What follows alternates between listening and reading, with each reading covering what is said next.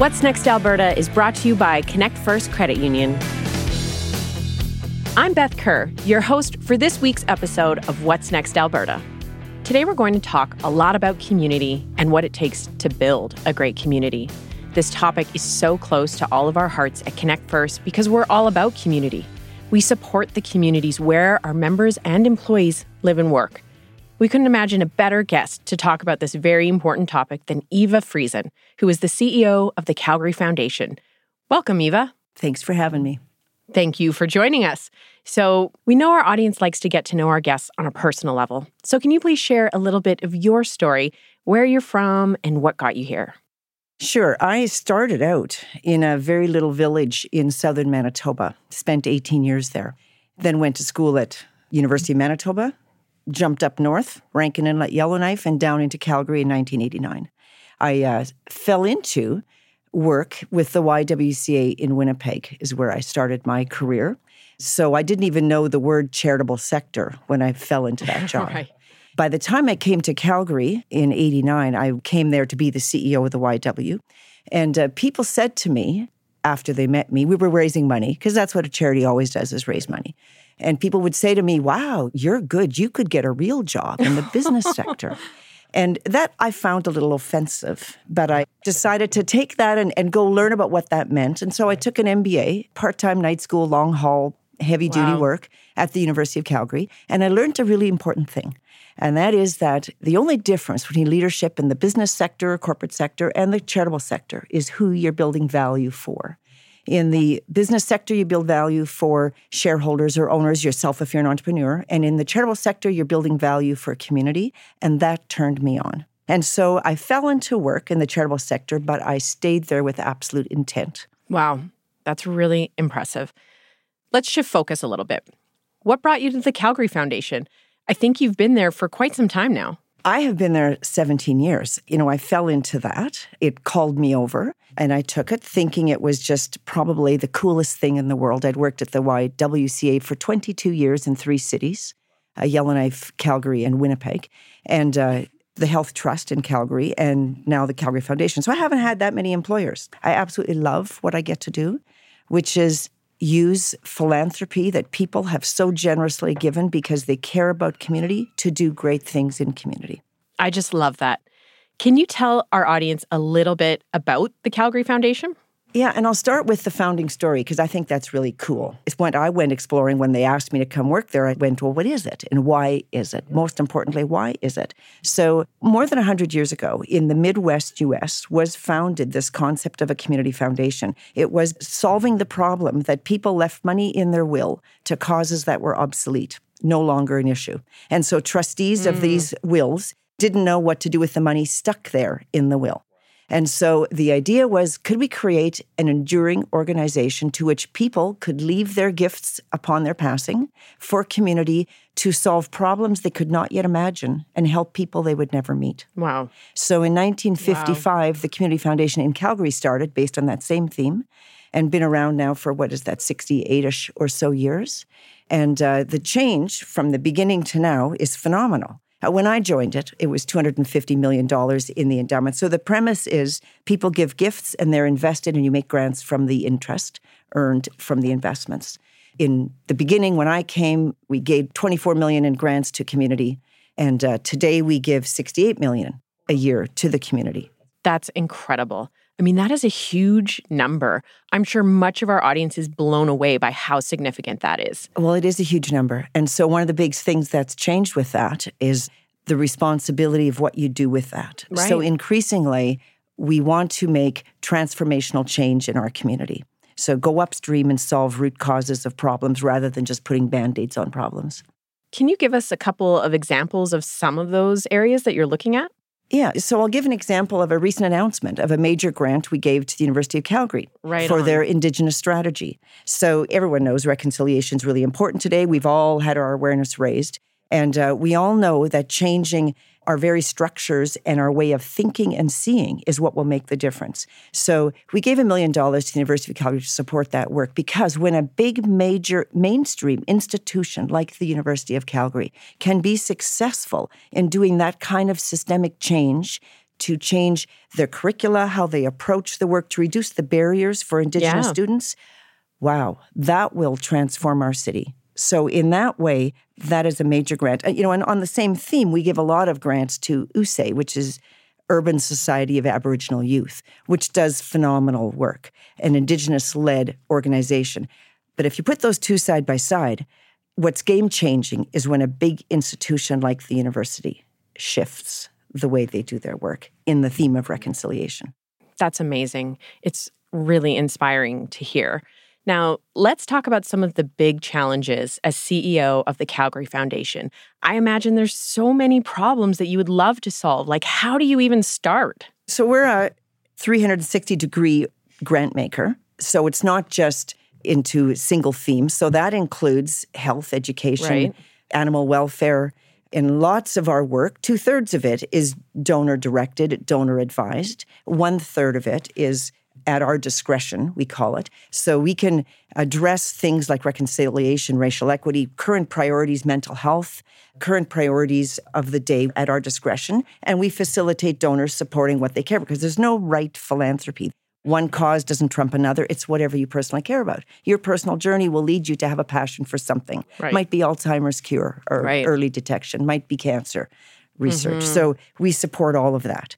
And so what's challenging is with all of that 360, how to give enough focus to really move the needle in places. Mental health is a big one today. COVID has exacerbated Yeah, mental health issues. sure. One organization won't solve that problem. So, one of the things we love doing, and we're doing increasingly more of, is bringing organizations together that all see one view. It's like, you know, a diamond, and you just have one look at it from your angle. And if you bring organizations together all addressing it, new innovative solutions can arise from that. We've got a great collaboration with the Trico Changemaker Studio at the Mount Royal University to do exactly that, called the Not for Profit Resiliency Lab. Very cool. We love a lot of the work Mount Royal is doing. And last season, we had Rob DePaul on the show, who's really pioneering a lot of very cool work. Now, we've come to the part in the show where we like to ask guests for some advice. You know, one of the conversations we're having is how can we make a more significant impact on some of the issues that you're talking about? How can we play a role? Knowing that the tools that we have are largely financial and not like we have a ton of money to donate, we're trying to look at how we can make a bigger impact. So, Eva, do you have any advice for us? Well, I think you do great. And I don't know if you even know, but we've had a 14 year partnership with a small community grants um, in the neighborhood, sort of starting with neighborliness and with grassroots grant making, is what we call it. And that's an excellent example of things Connect First has done and Right. done very, very well. So, like, good on you. And I think you're ideally positioned to continue doing the outreach into community, to engage community where they're at, support great initiatives at a small grassroots level. Certainly, in inside banking instruments, there's probably a lot of barriers in there for diverse groups. So you could probably join us on that journey, like we're doing, which is just a look inside ourselves to see what barriers are in our blind spots that we could mm-hmm. reduce to be more relevant to everyone. I love that. Thank you very much. Now, another topic of conversation we have all the time is about building a brighter future and what our economy is going to look like. So, one of the things that's going to be really important to our future in a lot of respects is making sure we have an economy that supports everyone, not just a few. Any thoughts around how we can make sure we have a resilient economy that helps everyone rise up? You know, and that's a good question because the success of community and a community where everyone belongs, a thriving community, is essential to having a good economy. The two are not independent of each other. So, the economy of our city, business, corporations, they need a thriving community for them to be successful. Those two are so interwoven. And belonging isn't the same as fitting in. Belonging means you can come as your true, authentic self and be valued, Right as on. opposed to having to hide parts of you so that mm-hmm. you fit in. So, all of our grant making, in fact, our reason for being is to create a community where everyone belongs and thrives. That will make business more successful. You know, you're talking about some of the biggest challenges that we have to deal with as an economy in this province. And yet, you're finding such a bright light, finding possibility, and you're giving so much positivity. It's just lovely talking with you. And when you're thinking about the work you're doing at the foundation, what does it look like on the ground? What do you and your team do? There are amazing, great things happening on the ground. And it's my nature to want to focus on the good of that rather than on the insurmountable problems. The news likes to focus on the latter, and it can get kind of depressing. But in fact, there's phenomenal good stuff happening. For example, two organizations Inn from the Cold and HomeSpace put together Sierra Place, a refurbished downtown empty office building to create affordable housing. I mean, and I think that's underway right now. We gave a big grant towards that as well phenomenal creativity assisting our empty downtown. Mm-hmm. Assisting a population which right. is not able to find housing. Calgary Reads is another example. Their literacy for young children is their purpose. And they're 22 years later, they're winding down. But in the winding down story, they are giving parts of their work, making sure the mission is alive and well. So the Rotary Clubs will carry on with the book sale, the annual book sale, which raised the money. Other groups are carrying on with the program of literacy. Most charities, if they have to wind down for whatever reason, they think of it as failure and don't talk about it. Whereas you can turn it into a successful transition to the next chapter, which we've helped, and through the Trico Changemaker Studio has helped Calgary Reads go into that latter category of successful transition. So the mission will be even bigger than it was before. So, when you're looking ahead at the next few years, like what are some of the big challenges you see ahead for the Calgary Foundation? Oh, I don't see any challenges. I just see opportunities. Absolutely. opportunities Absolutely. to keep doing change making work and to seeing it differently.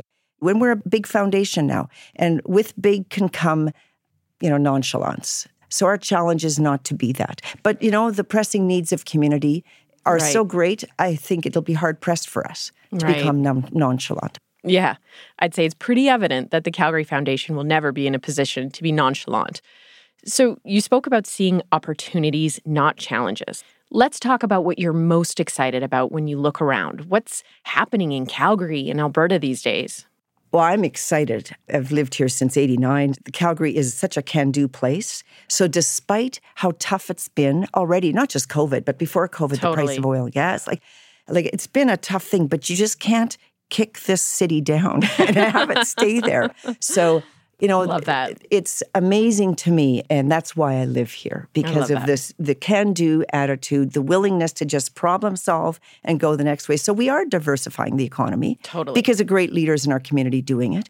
Young people are so phenomenally smart and willing and eager and creative doing things differently. So, like, I am optimistic because of that next cadre of new graduates coming out of universities and out of high schools and the energy that they put to the problems. Love it. Right?